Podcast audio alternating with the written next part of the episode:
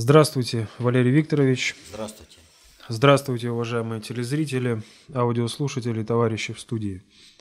Сегодня 21 октября 2019 года. А, вас, Валерий Викторович, просят прокомментировать так называемое турне а, Путина на Ближний Восток, в частности, в Саудовскую Аравию и э, Объединенные Арабские Эмираты – есть мнение, как пишет Наталья, что в этом регионе никого из иностранных лидеров не принимали с такими почестями. Конечно, не принимали. И, в общем-то, это объективно обусловлено. Но прежде чем э, подойти вот к этому объективной обусловленности, нужно понять, э, так скажем, положение России в этом мире и э, что же произошло на Ближнем Востоке, в Центральной Азии. Вот 2007 год. Путин выступает в Мюнхене с программной речью. Россия тогда только-только смогла создать условия для того, чтобы поставить во, весь голос, э, заявить во весь голос о необходимости права России о суверенитете. Как отреагировала американская пресса тогда? Американская пресса тогда отреагировала на э, речь Путина. Вошь, которая посмела зарычать. Да. Что сейчас в Соединенных Штатах происходит? Сейчас в Соединенных Штатах тычат друг друга пальцем и говорят, ты шпион, а, ты агент России? Нет, ты агент России и ищут друг друга. И оно, конечно, смешно на это дело смотреть. Но если бы Россия была слаба, стали бы вот так вот работать, стали бы обвинять в том, что кто-то является агентом России. Нет, конечно, не стали. Основной упрек Путину состоит в том, что он якобы занимается только внешними проблемами, и там у него все получается, все хорошо, а вот внутренними проблемами он не занимается. Правило достаточно общей теории управления, оно жесткое и непреложное. Любая система способна развиваться или хотя бы выживать, если ее ресурсные возможности выше или хотя бы равны давлению среды.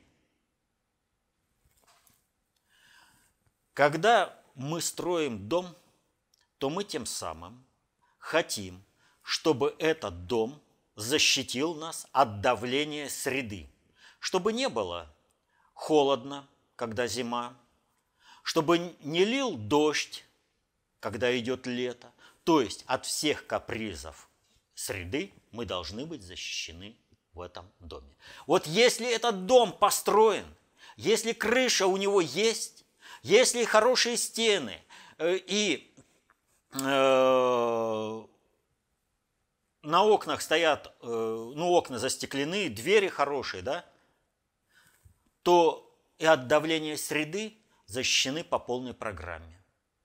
Если же, а как можно построить дома? Ну, все знают сказку о трех поросятах.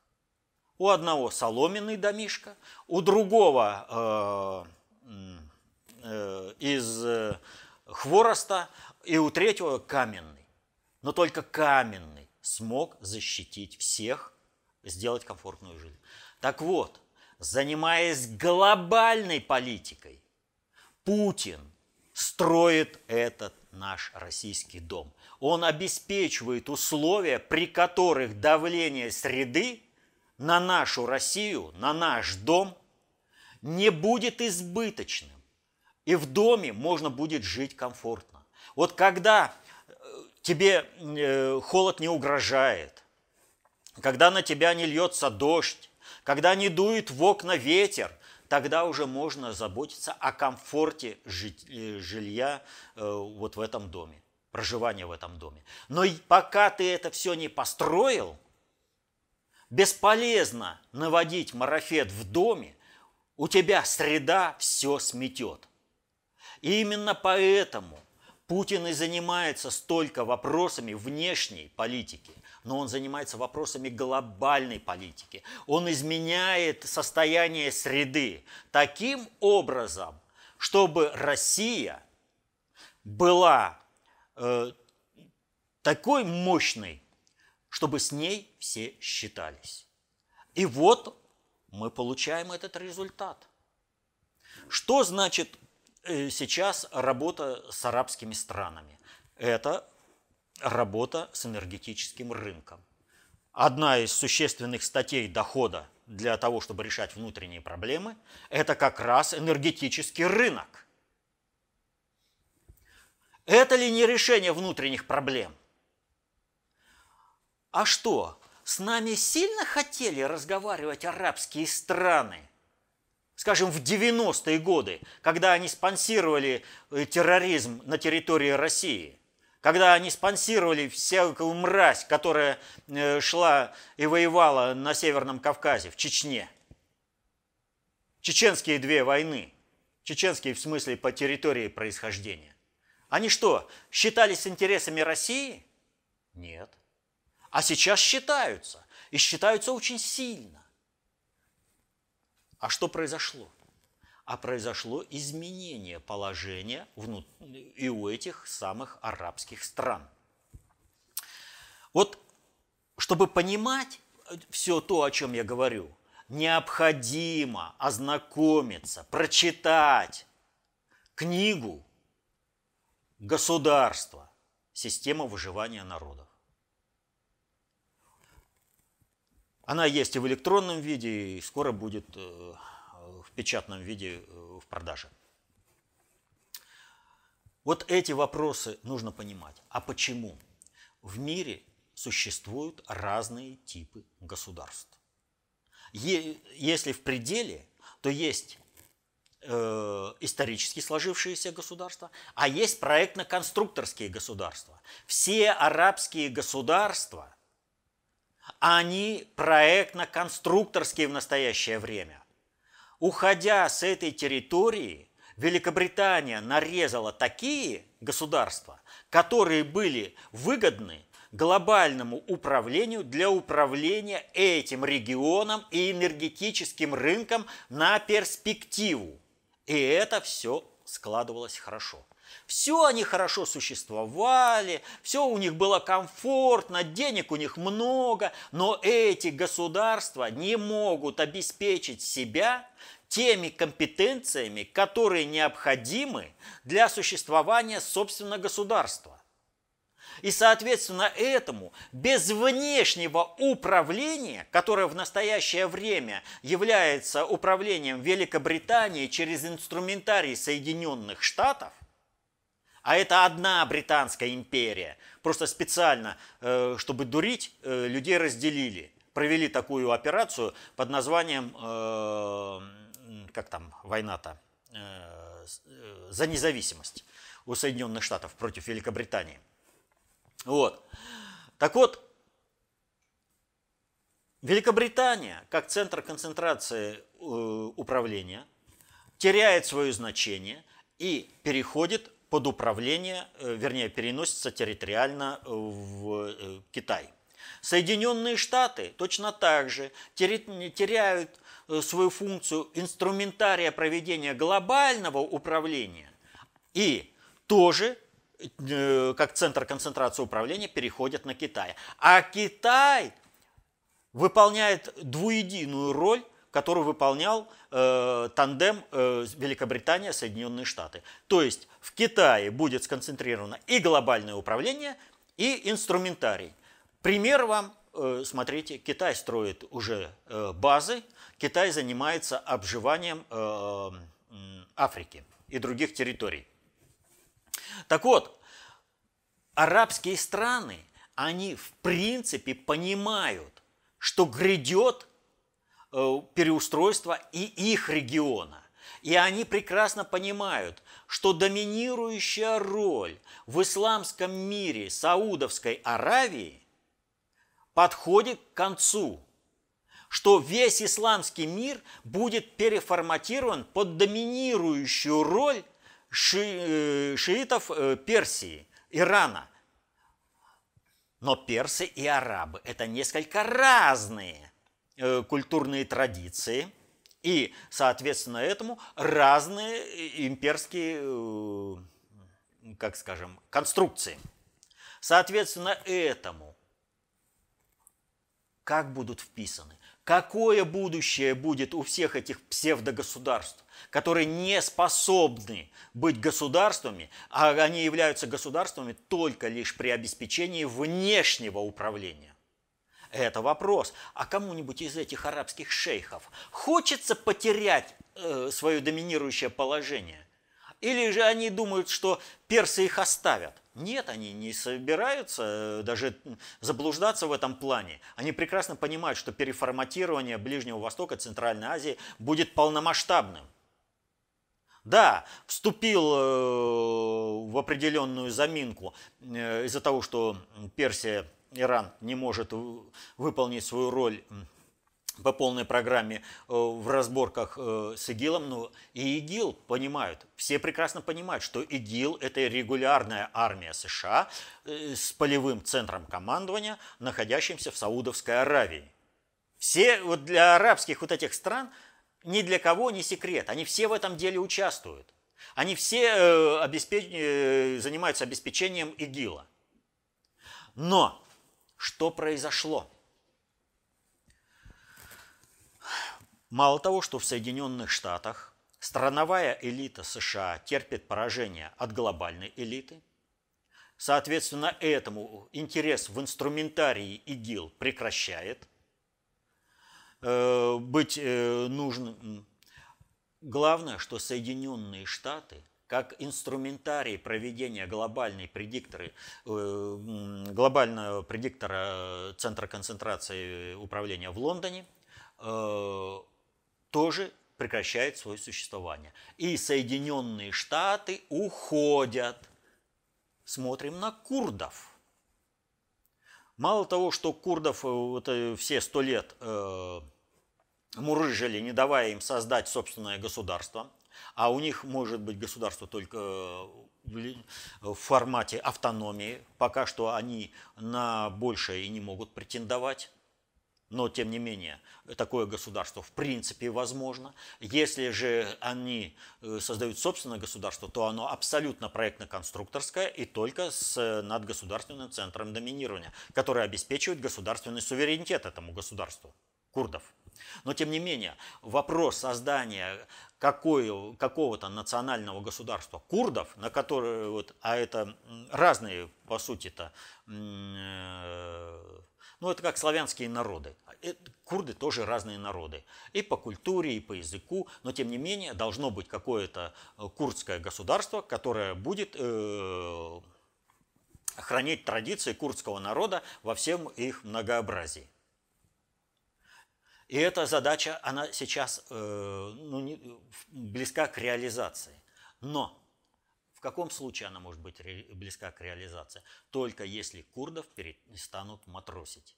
То есть, когда курдам помогут создать свою государственность. Кто может помочь создать такую государственность? Вопрос тоже очевиден. Мы смотрим на то, что произошло с курдами по отношению к Соединенным Штатам.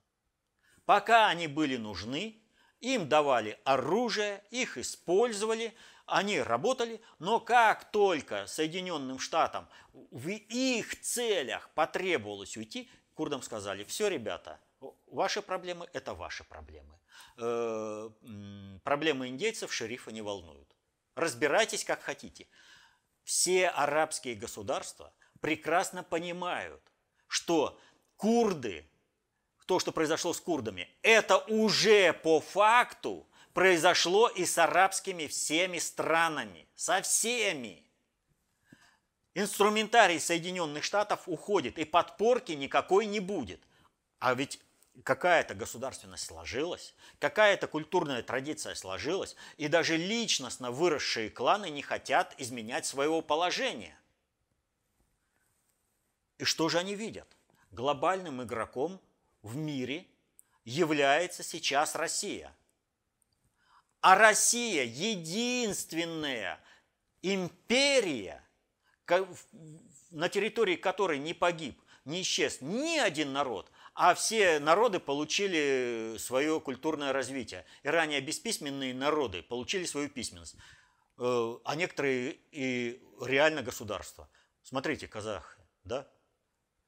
На начало 20 века у них ни письменности, ни государства. Первый все киргизский, то бишь все казахский съезд, ставит задачу в 17 э, году, э, задачу, э, чтобы орды перешли к оседлому образу жизни, то есть собрать все орды. О какой государственности вообще может быть идти речь? Порешайте, почитайте решение этого съезда. И вот они видят, что с Россией можно иметь дело. Россия сохраняет э, все культурное многообразие всех народов, и, и можно будет э, под крылом России и сохранить свою государственность. То есть поменять субъекта надгосударственного управления, который обеспечивает государственное существование арабских государств. Здесь есть из-за чего – Путина на руках носить. Есть о чем договариваться. Вот и естественно, как могли, так и принимали. И там вот говорят, музыканты плохо играли. Да с них пот катился, э, как они старательно выдували. Все. Ну, играть, если не умеют, то это вопрос другой. Как говорится, не стреляйте в пианиста, он играет, как умеет. Это уже вопрос, почему такие пианисты в оркестре. Но это вопрос особенностей государственной организации. Вот. Так что жить хотят. Как в одном фильме сказано, жить, не, это, жить захочешь, не так раскорячишься. Поэтому, естественно, они как могли, так вот максимум показать свою лояльность тому э, надгосударственному субъекту, тому глобальному субъекту глобальной политики, которого они реально видят э, перед собой. Вот поэтому и такой это, э, визит. То есть они реально видят, Россия зашла и спасла государство Сирии. Когда казалось, Сирия уже не существует. В результате крупнейший игрок э, Персия, Иран с Россией только в договорнике только э, путем переговоров. Да, они где-то там э, пытаются диктовать свои условия, но с Россией такое не проходит. И это все видят. Все это видят. Турция, которую взращивали для единственной цели, чтобы ее самая мощная армия в составе НАТО э, была брошена в бой э, против России, где бы э, полностью их перемололи, а потом бы Турция была переформатирована, как и полагалось по Северскому договору. 2020 года. Вот. А то и с продолжением уже положение же изменилось.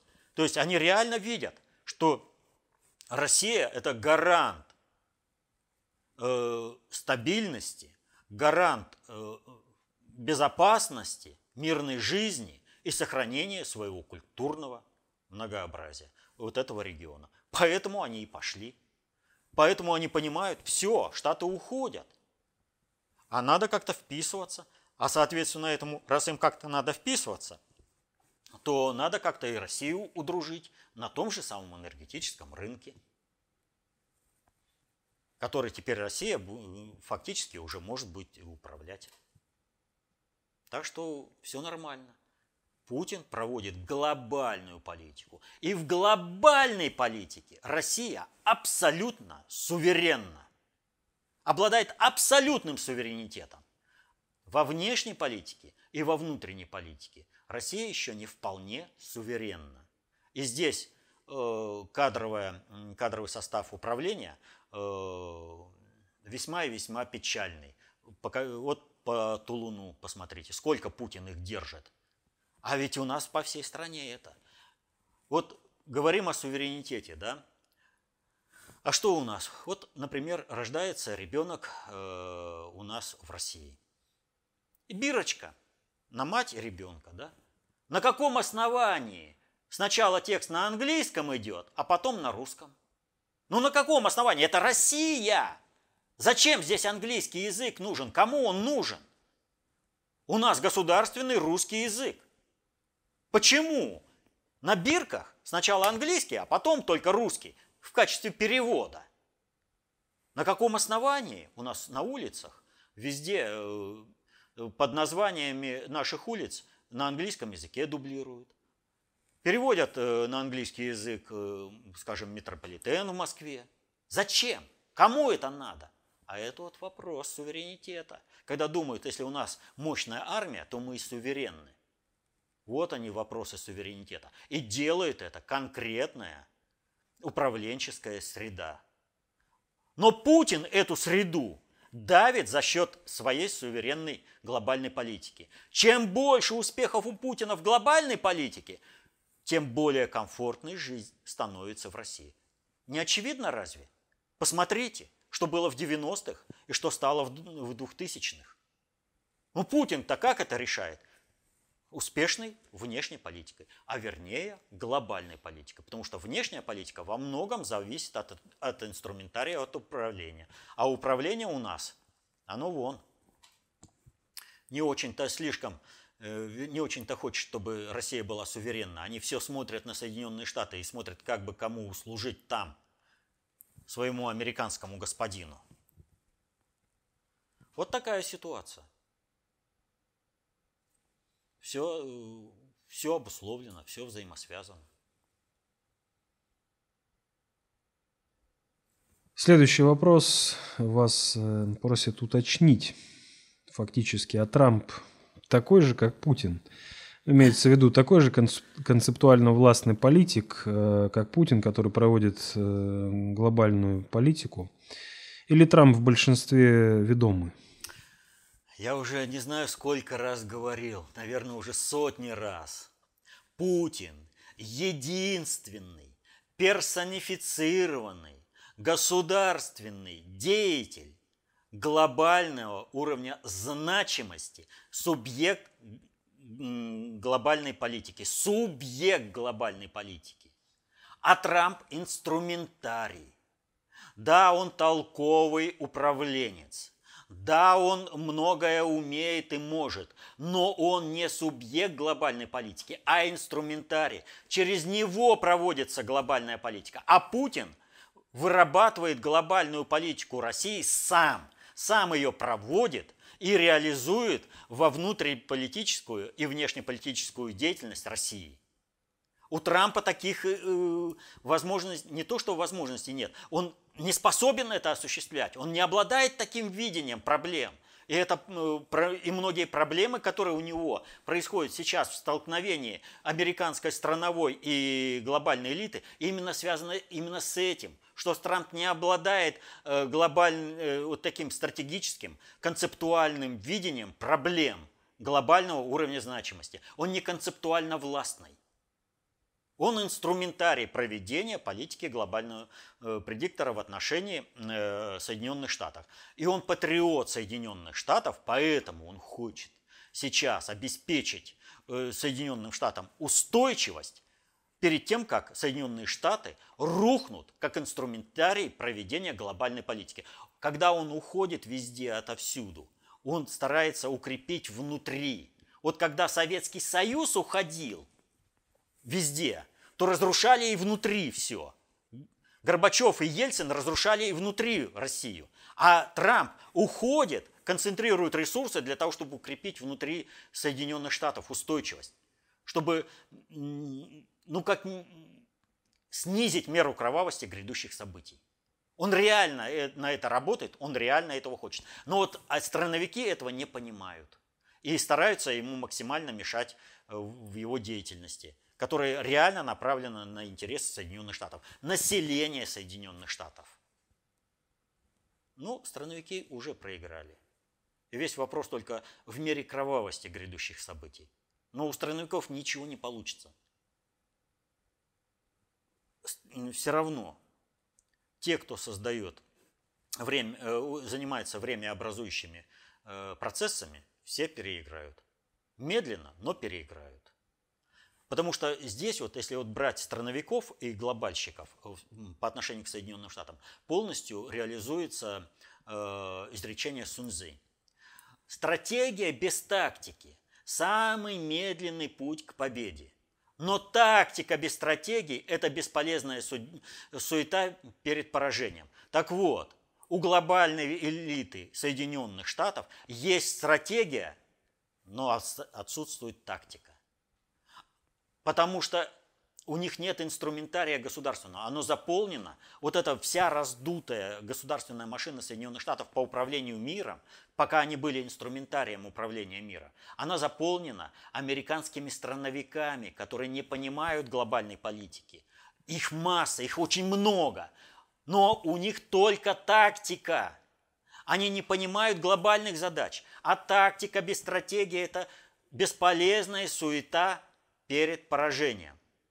Но эта суета определяет меру кровавости грядущих событий, в том числе и по отношению к самой элите США, страновиков. Чем больше они будут сопротивляться Трампу, тем трагичнее будут последствия по переформатированию Соединенных Штатов, тем больше мера кровавости.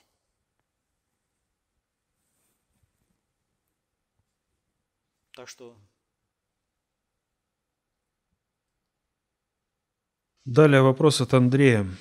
В Испании вынесли приговор людям, которые инициировали референдум по поводу независимости Каталонии. На этом фоне в Барселоне начались протесты, митинги и столкновения с полицией. Для каких целей опять раскачивают Каталонию и Испанию? Вот если люди выходят на улицу, значит это кому-нибудь нужно. Вот нет неуправляемых процессов, особенно с так называемыми общественными выступлениями. Людей всегда нужно и организовать, и привести, и э, все это профинансировать. Вот смотрим э, Украину. Когда прыгали бараны на Майдане, они говорили, не нравится нам эта власть, поменяем. Попрыгаем опять на Майдане и поменяем эту власть. Да? Пришел Порошенко, никому не нравился. А что-то против него-то никто не прыгал. Почему? А не было управленческого воздействия для организации массовых мероприятий по свержению Порошенко. Все прекрасно выйду, понимали, что не успеешь выйти, тебя из пулеметов положат, а кто нет, это еще, если успеют выйти, всех арестуют, всех пересажают, а кого и, и кто и просто исчезнет. То есть любое массовое мероприятие требует определенного финансирования. Источники финансирования известны. Нажал на эти финансовые рычаги, вот тебе уже опять нет уличных выступлений. Любое уличное выступление требует организации на улице. Поэтому выявить вот этих организаторов, да без проблемы. Он, э, в Китае их покрасили, э, когда нужно было вообще выявить даже массовку, не организаторов. Покрасили всех, э, всех взяли на карандаш и дальше пусть манифестуют, потому что до конца не выполнена задача. То есть, когда происходят массовые выступления, это означает только одно, что есть определенный интерес в этих массовых выступлениях у тех структур, которые осуществляют общее руководство страной и государством. Янукович не мог по полной программе сопротивляться э, Майдану по одной простой причине, что этот Майдан организовывало его ближайшее окружение, которое все его управленческие решения блокировало. Но примерно то же самое сейчас и происходит в Испании. Тут же ведь надо понять простую вещь. Вот мы постоянно говорим, что на территории э, Европы планировалось создание европейского исламского халифата. В результате массовой миграции э, иноязычной, инорасовой, инонациональной массы людской – происходит смятение государств, переформатирование их и организация новых народов, новых языков и новых государств. Когда Каталония выступает за то, чтобы выйти и стать, собственно, государством, только дебил не понимает, ну, имеется в виду из управления, кто более-менее связан э, с управлением той же Каталонии, хотя бы на государственном испанском уровне, что у Каталонии нет ресурса состояться как государство. Выйдя из Испании и образовав собственное типа государства, Каталония не станет государством, а Испанию разрушит. И таким образом Испания станет ну просто э, едой э, для мигрантов, которые на, этом, на этой территории организуют новое государство.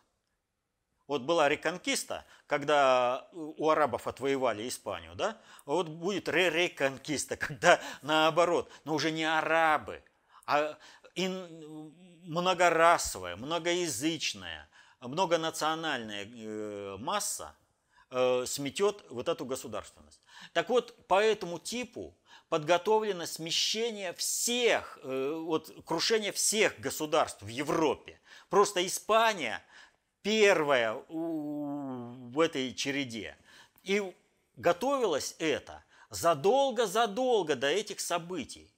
И то, что не удалось вот этой массовой волной миграции снести все государства в Европе, это потому, что в России перестройка и переформатирование СССР пошло не так. И поэтому вынуждены были останавливать и волну миграции, и все остальное. И европейские страны э, вынуждены были в какой-то степени их э, подпорки сделать, чтобы они продолжили свое существование. Но дезинтеграционные процессы, запущенные, они носят инерционный характер. Люди были воспитаны в этом, было, были профинансированы структуры, было создано необходимое информационное поле. И это должно реализоваться, это должно как-то выплеснуться. Вот понимаете, вот сейчас, когда говорят о э, вероятности Третьей мировой войны, ведь что происходит? Вот было подготовлено к тому, чтобы Третья мировая война в ее физическом выражении началась в 2014 году. Когда э, сбили MH17 Гляевец, все было к этому готово. Но поскольку этот вопрос был решен дипломатическими путями и э, разрулено, то э, встал вопрос о том, как реализовать весь э, военно-политический потенциал, заточенный под эту войну. Ну, это если образно сравнивать, да?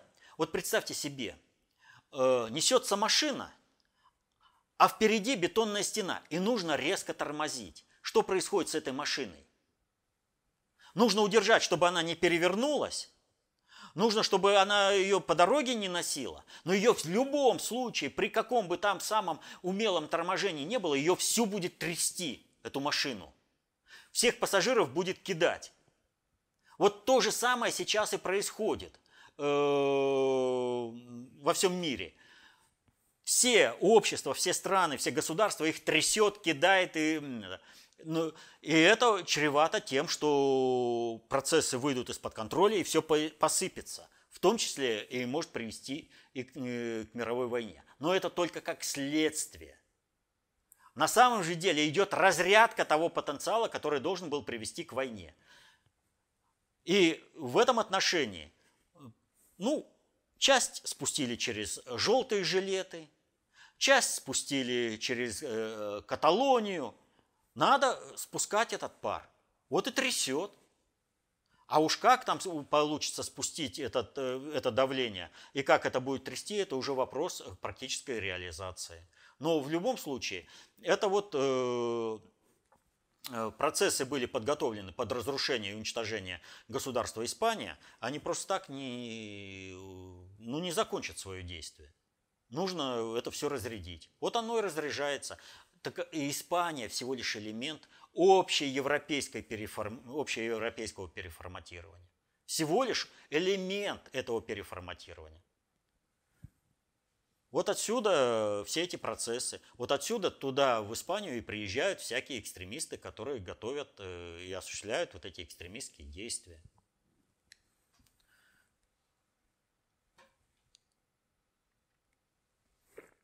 Вот. Еще вопрос один. Валерий Викторович, сколько можно пугать Лукашенко и белорусов примитивными страшилками? То супербросок супергруппировки войск из Норвегии для вторжения в Беларусь, то вот теперь некое постановление Совета министров о переформатировании республики американцами. А где конкретика?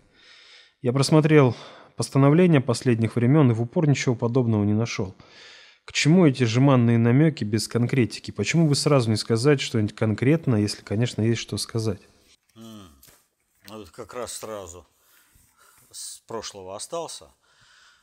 Ну, это к вопросу, насколько человек там посмотрел. Значит, зачитываем постановление 690 от 9 октября 2019 года об осуществлении государственной закупки с применением процедуры закупки из одного источника.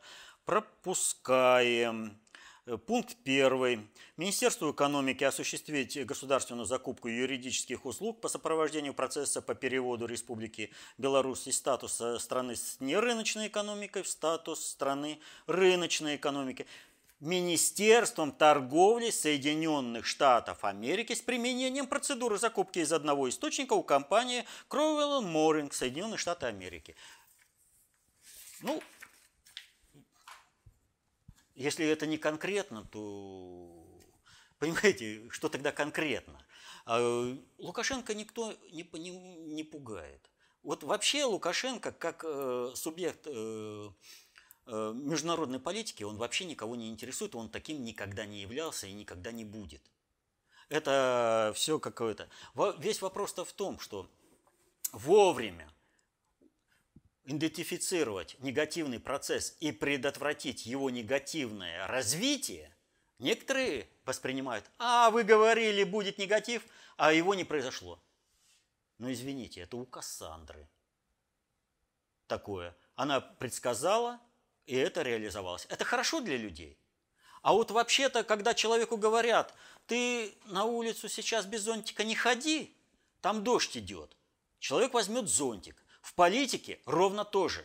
Увидеть негативные процессы управления, идентифицировать, выработать на основе этой информации э, другие процессы управления, которые не при, э, смогут предотвратить негативное развитие ситуации, это то, чем занимается управление.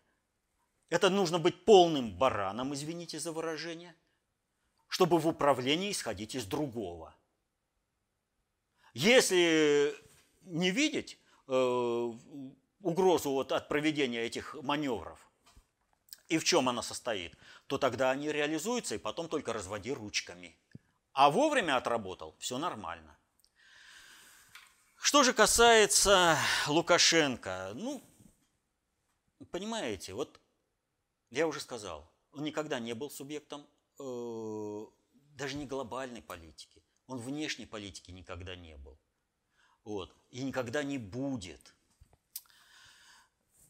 Чего же я наговариваю-то на Александра Григорьевича, да? Да нет. 18 октября Александр Григорьевич посетил Академию управления. Молодец. А что он там сказал? Вот э, когда Я зашел на официальный сайт. У него размещен материал э, прямо на президентском сайте. Вот. Э, я сначала даже не поверил, ну ты вообще-то с головой-то дружишь или как, чтобы такие вещи-то говорить? Сейчас. Но, но Александр Григорьевич э, вообще-то не знает, что такое управление государством. Это абсолютно, Беларусь абсолютно проектно-конструкторское государство, и оно было создано для того, чтобы после переформатирования Советского Союза э, собрать его снова на марксистской основе, а Лукашенко сделать, может быть, первым марксистским э, императором. Вот, там э, есть нюансы, но суть не в этом. Вот. А в том, чего понимает, а чего не понимает э, Александр Григорьевич э, в процессах управления государственного и как он это все реализует. И вот, значит, э, он там говорит, Лукашенко, рассказывает, делится воспоминаниями, как он э, с первым президентом Борисом Ельциным в шутку предлагал 42-му президенту США Биллу Клинтону пост в союзном государстве. Я Ельцину говорю, слушай, Борис, давай ему, ну, Клинтону, э, предложим должность. А он на меня смотрит серьезно, какую? Я говорю, в союзное государство его возьмем, руководителем. Он же все равно с нашей подачи будет решать там проблемы. Ну, молодец. Да, эта ситуация была. Э, об этом э, информация просочилась и в СМИ, и были публикации о том, что такой разговор состоялся. Действительно, где-то в году 98-99. Э, вот. Ну, вот у меня вопрос-то Александру Григорьевичу. А что у тебя с головой-то? Ты вообще соображаешь, что ты говоришь? Ну хорошо тогда, все прочее. Ну, ну сказал бы ты это в 2017-м, еще как-то куда не шло. Ты говоришь это в 2019 году. А что же такое-то вот? Я вот говорю, в 17 можно, а в 19 нельзя. Ну, вот это вот цитата квитанция, которую сам про себя выписывает Александр Григорьевич Лукашенко, совершенно по-иному смотрится, если взять во внимание события 2018 года. Августа, точнее конца августа. Там, если я не ошибаюсь, 29-30 августа – Библиотека Клинтона, ну это вот у них такие президентские центры организовывают, где хранятся документы э, по управлению каждым президентом. Так вот, библиотека Клинтона в одностороннем порядке, исходя из своих узко-политических целей, опубликовала 600 страниц, относящихся 600 э, страниц документов, относящихся к переговорам э, и встречам, э, телефонным разговорам и встречам Бориса Николаевича Ельцина, первого президента США в России, и президента Соединенных Штатов Билла Клинтона. Опубликованы эти были материалы только лишь потому, что их нужно было опубликовать американской страновой элите в своем противостоянии с глобальщиками. Дело в том, что э, Соединенные Штаты, вот эта вот схватка страновиков и глобальщиков, она, в общем-то, самым негативным способом сказывается именно на семействе Клинтонов. И одним из главных упреков который выдвигают Дональду Трампу, то, что он, Трамп, действует под диктовку Путина. Там сделает хорошо Путину, здесь сделает хорошо Путину. Э, Трамп ничего не делает хорошо для России. Трамп делает все для того, чтобы обеспечить наименьшую кризисность, будущее переформатирование Соединенных Штатов, меньшую меру кровавости. Он все делает для Соединенных Штатов. Но вопрос в другом. Нужен был фактаж, фактология того, а как можно было бы поступать. И, соответственно, этому библиотека Клинтона публикует материалы.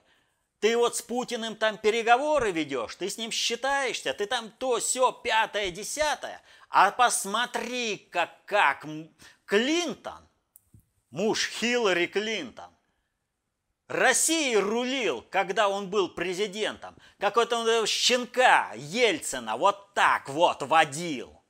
И что хотел, то и делал с ним. Им нужно было показать. Вот оно управление. И что было? При Клинтоне единственный раз в истории США был профицитный бюджет. Денег было столько, что освоить не могли. Вот как с Россией надо поступать. И если будет Клинтон, если победят там, ну, условно, демократы, там раскол страновая и республиканская элита, но поскольку страновики как бы это в лице демократов, да, вот если Трампа убрать, то мы снова сможем вот Россией так управлять. Мы с Путиным не будем считаться. Вот, посмотрите. 600 а страниц, это, э, там не все 600 страниц э, э, переговоры и разговоры, стенограммы. Там есть еще и по одной-две страницы э, сопроводительных документов, то есть э, специальный сопроводительный документ, который описывает вот этот, э, эту стенограмму, этот протокол. Вот, фактически это является протоколом стенограммы. Так вот, вот эта публикация состоялась в 2018 году. Вот ее прочитаешь, и понимаешь, что никаким суверенитетом ни Россия, это вообще великолепное чтение, вот, ну реально, вот кто бы взялся и перевел бы и сдал. Там, ну, ну, просто шедевры. И Клинтон делал Ельцина как пацана. И Ельцин слова не мог вякнуть. Ему просто говорили, ну ты хороший мальчик, да, надо сделать так. Ну, можно вот так. Нет, вот только так, как я тебе сказал. Но за это я скажу, что ты хороший мальчик. А, ну, вы скажете, что я хороший мальчик. Да как же мне тогда? Какие интересы России? Какие интересы республик? Э, да мне вообще ничего не надо. Говорить в этих условиях, что э, ты чего-то можешь там Клинтону указывать, ну, это надо быть ну, абсолютным дебилом. Уже когда публикации пошли а, об этом разговоре-то, тогда, в 98 или 99 году, я не помню, уже тогда говорили, это кто управлять-то будет?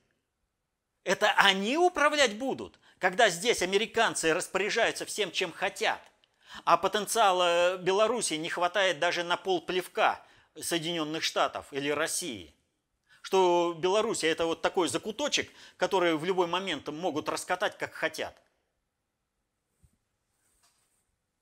Это Клинтон будет управлять и указывать э, Ельцину и Лукашенко, что нужно делать. А почему Клинтон не вписался в это дело тогда?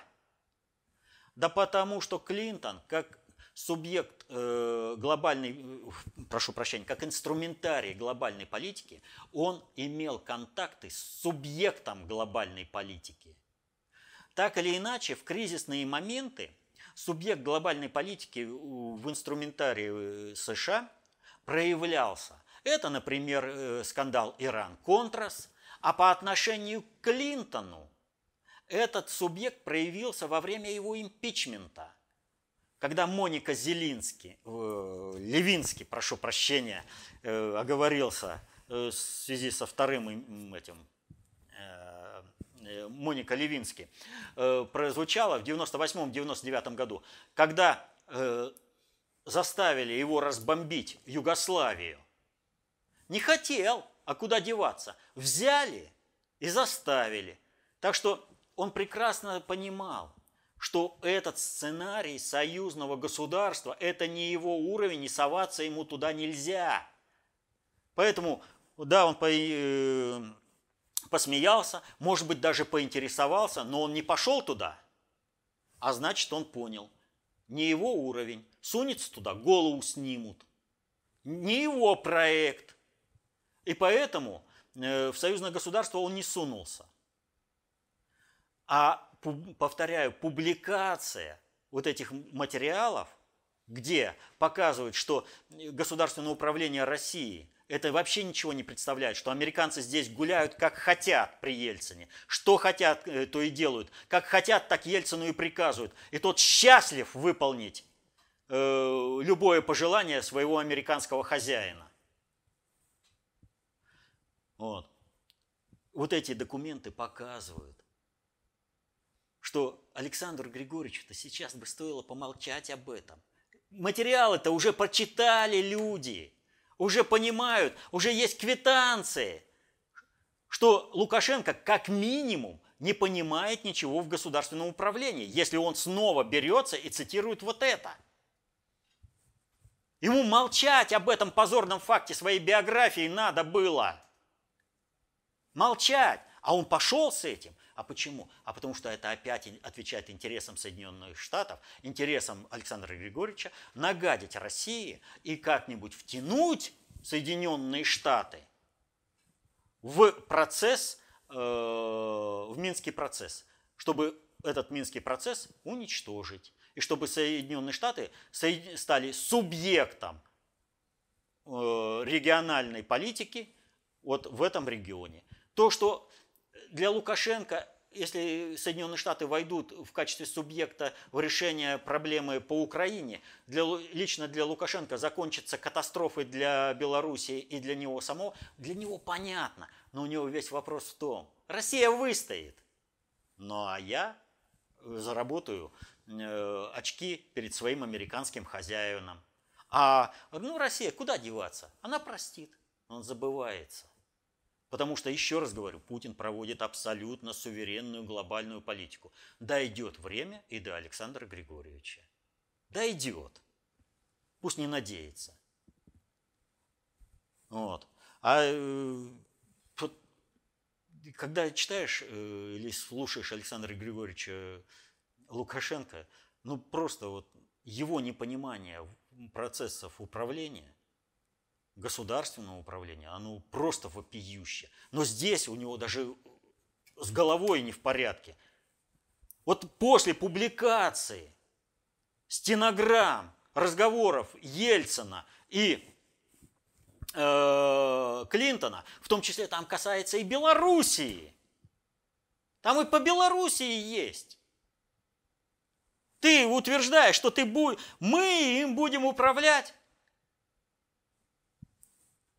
Если ты тогда этого не понимал, типа мы им будем управлять, ты сейчас этого не понимаешь, ну тогда уж совсем у тебя с головой, Александр Григорьевич.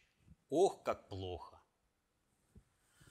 Ну а проблему Беларуси так или иначе Россия все равно решит, когда к этому придет время. Глобальная политика, повторяю, у нас абсолютно суверенна. За счет нашей суверенной глобальной политики мы по-прежнему э, устойчиво обретаем суверенитет и во внешней, и во внутренней политике. Разберемся. Систему, которую строит Путин, она скоро заработает. А вот тогда ну, я понимаю, что Александру Егоровичу как бы наследника Колю вырастил на престол российский, всероссийский. Ну, Александр Егорович в какой-то степени, хоть и не про него кино, а про царевича Гошу и про императора, про которого мы пока персонально не будем говорить. Вот. Ну, они там вот реально очень похожи. Э, царевич Гоша, он э, похож на толстого императора э, из этого фильма э, «Корона Российской империи». А император, ну, похож. В определенное время был – на, да и сейчас еще, э, на этого, кто он, Лысого, э, императора. Да, герой Ролана Быкова. Вот. Так что пусть Александр Григорьевич для себя и для Коли выбирает, э, в какой роли он здесь в этом спектакле участвует. Это был последний вопрос. Вот сегодня мы говорили о том, что Россия проводит абсолютно суверенную глобальную политику. Но глобальную политику может проводить только концептуально властный субъект. Путин является единственным персонализированным государственным деятелем, концептуально властным и глобального уровня, субъектом глобального уровня. Больше такого нет. Путин проводит политику, основываясь на новых принципах э, дипломатии, и потому ему совершенно не страшно, если будут опубликованы какие-то стенограммы его разговоров. А вот для многих это страшно. И вот Александру Григорьевичу, прежде чем язычок-то развязать, стоило бы почитать эти стенограммы разговоров. Там не все, далеко не все. И не все 600 страниц, повторяю, э, про это стенограммы разговоров но очень много интересного. Очень много. Вот. И для них, на принципах герметизма, публикация вот таких материалов – это страшно. но потому что ведет к разрушению их управления. Ну а нам что нужно понимать? Нам нужно понимать, что Россию нужно строить нам всем вместе. Всем вместе помогать государю. Создавать массовые статистики поведения, которые будут соответствовать обретению России суверенной не только глобальной, но и внутренней и внешней политики, чтобы Путину и любому государю России не приходилось бы вот так вот, как с Тулуном, работать. Чтобы там были государственники и профессионалы, чиновники. И не надо было бы всех заставлять так, э, что приходится на уровне э, применения шестого приоритета правоохранительных сил для того, чтобы они выполняли то, что обязаны выполнять по закону. Обеспечить это можно только если люди будут обладать знаниями об управлении сложных социальных суперсистем. Поэтому изучайте науку управления, становитесь концептуально властными, защищайте интересы свои и своей семьи. Мирного неба вам над головой, счастья. До следующих встреч.